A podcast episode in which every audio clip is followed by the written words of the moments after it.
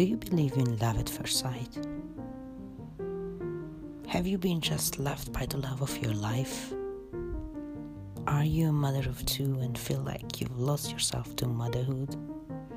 Are you 35 years old, single, and looking for the love of your life? If yes, so, come and listen to me. You will enjoy it.